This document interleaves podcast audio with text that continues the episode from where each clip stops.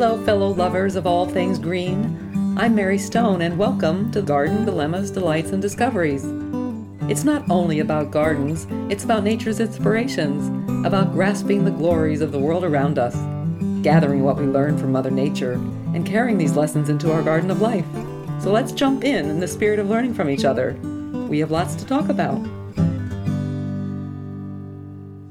There, it's Mary Stone in a snow kissed screen porch, but rain is now falling. Still, it's so pretty to see a little bit of snow in this very warm winter. Thanks to those that reached back about last week's chat about mending fences with forsythia. I hope you are busy making baby forsythia plants while brightening up your homes. And thank you for your kind wishes for healing about my health dilemma. Tests are still underway, but I'm feeling much better because I'm doing better at not having as much anxiety about it. This too shall pass. And it was wisdom that I gained from a garden consultation with a gal in town I've known for many years. Carol had endured many things in her long life, and she said, It's okay to be concerned, but don't worry. It lessens your immune system. Great wisdom, Carol. Thank you for sharing that. So, this week's chat is inspired by a project I'm helping my college roommate and lifelong friend with. It led to a discussion about the etiquette of pilfering from the wild. I'm not sure that that's going to be the official column title. But anyway, it starts like this Hello, fellow listeners and readers. What a delight to help a lifelong friend who's involved in creating a more sustainable backyard by removing the turf and putting in a ground cover alternative and native plants to nurture nature. Part of the criteria for the grant, which will fund some of the project's expenses, is to include a rock garden with a swale to manage runoff which led to a discussion about pilfering rocks from the wild. Linda, who I lovingly call Lindy Pooh, was my roommate in college at the Fashion Institute of Technology. Gratefully, life led me to the fashion of plants instead.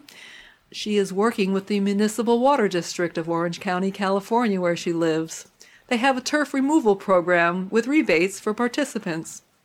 And by removing turf, they tout residents will use 70% less water. It's good to know that they don't consider artificial turf as a sustainable solution in the program. I was really glad to hear that because I thought that would be an easy fix for folks. They have template designs you can use, but my college roommate and dear friend delightfully asked Mary instead. We spoke about having a seating rock amongst the pea gravel and swale. The design will be much like the dry riverbeds we create in our neck of the woods to manage interim flooding from storm events decorating them with boulders and pops of native plants. I forewarned her that the beautiful boulders and pea gravel could be pricey. Linda suggested having a family outing and a picnic, harvesting rocks from the wilderness afterward, which led to a very friendly banter. Imagine if everyone snagged rocks, I said. Then there's the issue of disturbing wildlife that lives below stones. Of course, you could drop the rock back in position if you find an ant colony below, recalling one I disturbed when moving a garden pot. They were the tiny ants that invaded our home in spring. I felt terrible watching each ant scatter carrying an egg.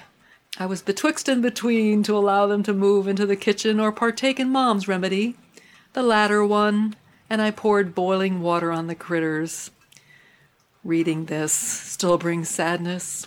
Ants are pollinators after all. It's true, I really hate killing anything, but sometimes you kind of have to, right? So back to my story. I hadn't realized this until Linda mentioned that you can't take anything from the beaches of California. Not even shells, I ask? No, and stealing black lava stones in Hawaii puts a curse on you. After our chat, I dug into that whole myth, wondering what that was about, and there's so many stories about it. You may want to Google it, it's quite interesting it troubles so many people that folks mail the lava stones back to park rangers, pleading that they put them back where they belong. Have you ever heard the story of that? I never did. Maybe because I've never been to Hawaii. It's a far distance from New Jersey, not so far from California. Our chat led to discussing stacked stones you see at parks and hiking trails. Most fall for the fun of rock stacking to see how many they can stack. Like the Jenga game, you know, the one you buy that you stack up blocks of wood. It's a fun game. Or folks stack rocks for the meditative aspects of it, calling them stone balancing or prayer stone stacks. Some say they bring good fortune or balance conflicting energies. I'll have to admit, I do think they're quite lovely, very much like a sculpture. They are also called cairns. They served as burial memorials in prehistoric times, and they warned sailors of jagged shores before the lighthouse came to be. Now they mark trails, especially in remote places such as mountain summits. So kicking them down as the social media craze has inspired is not respectful, and it could be darn right dangerous for those counting on them. Then there's an inuksuk, an artificial stack of stones that resembles people. Going back in history, the peoples of the Arctic regions of North America used them for navigation. A delightful client built one to sit on a crevice of a massive boulder outcropping to overlook a gentle streaming water feature we created below. Indeed, stacked stones can be a beautiful element of your landscape. And they are deer proof, though bears can roll them to find the grubs below, so you won't be totally out of trouble, perhaps. They say, due to social media, there's a craze for creating stacks of stones, essentially littering parks and trails Imagine the mess of things if everyone piled rocks. When you think about it, it's right up there with carving initials into trees, which harms them. Besides, piling stones contradicts the outdoor ethics of leaving no trace. Carry out what you carry in, do not disturb nature, and leave behind only footprints. According to the USDA Forest Service, recreational mineral collecting is allowed without a permit for personal use of up to 10 pounds of common rocks on the surface. No digging is permitted, and no vertebrate fossils, shark teeth, or old civilization remnants can be removed either. Some areas are designated wilderness or sensitive areas where collecting is not legal. They suggest checking with the Bureau of Land Management to find out where you plan to gather samples before you do. Did you know that rock collecting or amateur geology is called rock hounding? I didn't know this, and when I was talking with Linda, I was actually finding this out by researching it. It sounds gluttonous, rock hounding, doesn't it? But gathering a few rocks in a non piggish way seems innocent.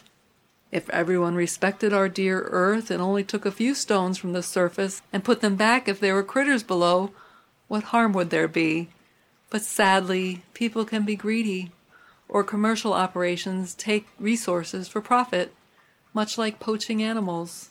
So rules are made. Therefore, it's best only to pilfer with permission. Garden Dilemmas? AskMaryStone.com.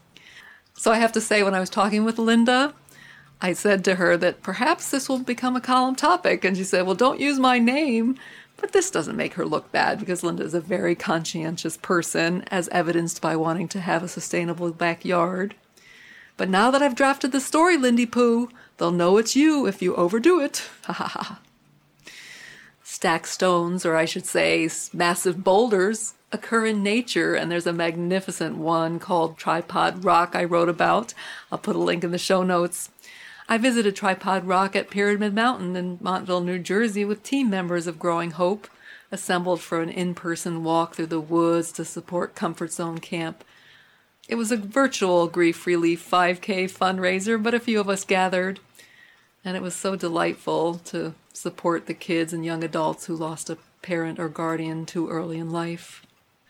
Tripod Rock, a 180 ton boulder, is a remarkable sculpture in nature Balanced on three smaller boulders, it's far grander than the stacked stones we see on trails. Scientists call it glacial erratic when ice moves rocks elsewhere. The Wisconsin Glacier moved tripod rock over 18,000 years ago. Imagine that. Indeed, the power of nature and the cycles of time over thousands and thousands of years. I was going to say it makes you feel small, but it's not really small because we all can make a difference. And collectively, that small difference could literally change the world. It's a powerful thing, and it starts in our backyards. Thanks so much. I always enjoy our time together, and I so appreciate your emails, so keep them coming. And I appreciate you joining me each week on the screen porch. Have a great day. You can follow Garden Dilemmas on Facebook or online at gardendilemmas.com and on Instagram at hashtag Mary Elaine Stone. Garden Dilemmas, Delights, and Discoveries is produced by Alex Bartling. Thanks for coming by. I look forward to chatting again from my screen porch. And always remember to embrace the unexpected in this garden of life. Have a great day.